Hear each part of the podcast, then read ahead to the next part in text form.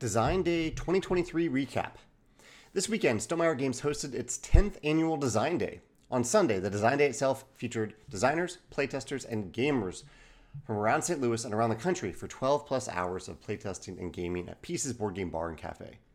The purpose of Design Day is to bring together designers, playtesters, and content creators to give and receive feedback on game prototypes, expand their network within the game community, and learn from clever mechanisms in published games.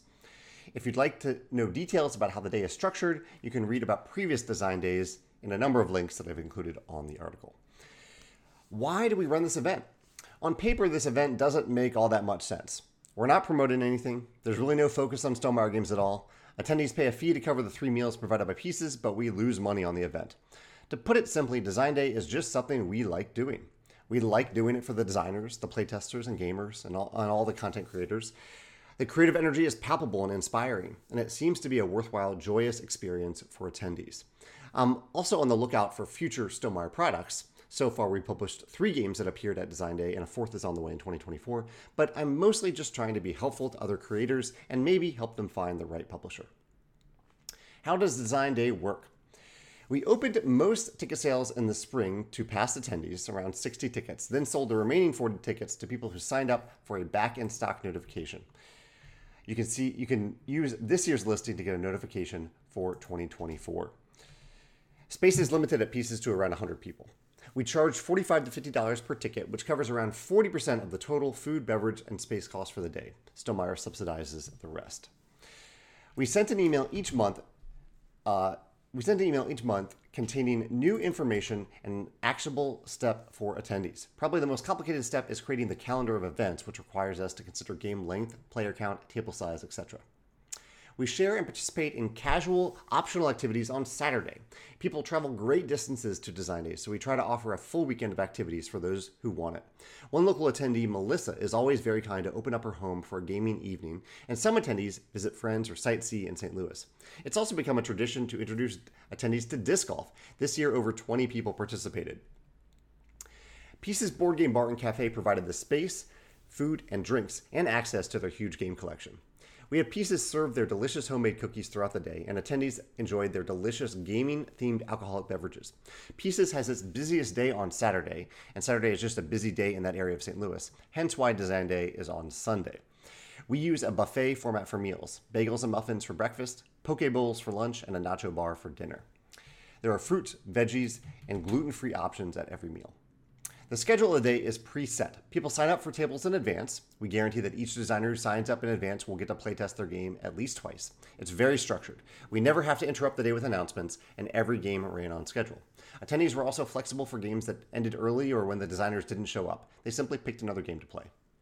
A mix of unpublished prototypes and published games were played, with the intent being that each can inform the experiences of the other. There's this great mindset of talking about game design from all angles throughout the day. I spent most of the day observing various games, asking leading questions to designers, and trying to have a few minutes of quality time with each attendee. So, how are the games? I, am tr- I truly am inspired and awestruck by the creativity, innovation, and vulnerability of the designers at this event. Everyone puts a lot of work into these games, and I loved listening to the constructive interactions between designers and playtesters. Design Day isn't a competition, but uh, it's a as a way of helping designers see how far along their games are, we ask attendees to rate each game on the following scale. The scale goes from 1 to 6, where 1 is the core concept needs work, and 6 is the game is functional, fun, intuitive, and balanced. So, pretty close to being ready to be published. Based on this rating scale, basically how close a successful publishable, publishable game they are, here are the top rated games of Design Day 2023.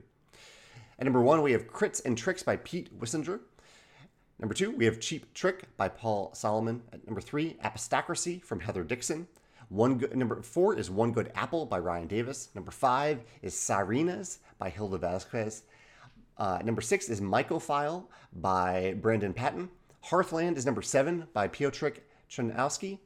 Number eight is Dimensional Rift Mining Company by Matt Spurgeon. Number nine is Children of Mytheria by Liz Gatra. And number 10 is Temporal Trash by Molly Bozarth. If publishers are curious about curious to learn more about some of these games, I'm happy to talk to you about them and connect you to the designers if they're looking for a publisher. What about next year? I think we found a good groove for Design Day. So other than the gluten-free options, um, so so uh, and probably shifting back to September. So other than ship, probably shifting back to September, um, so visitors can enjoy.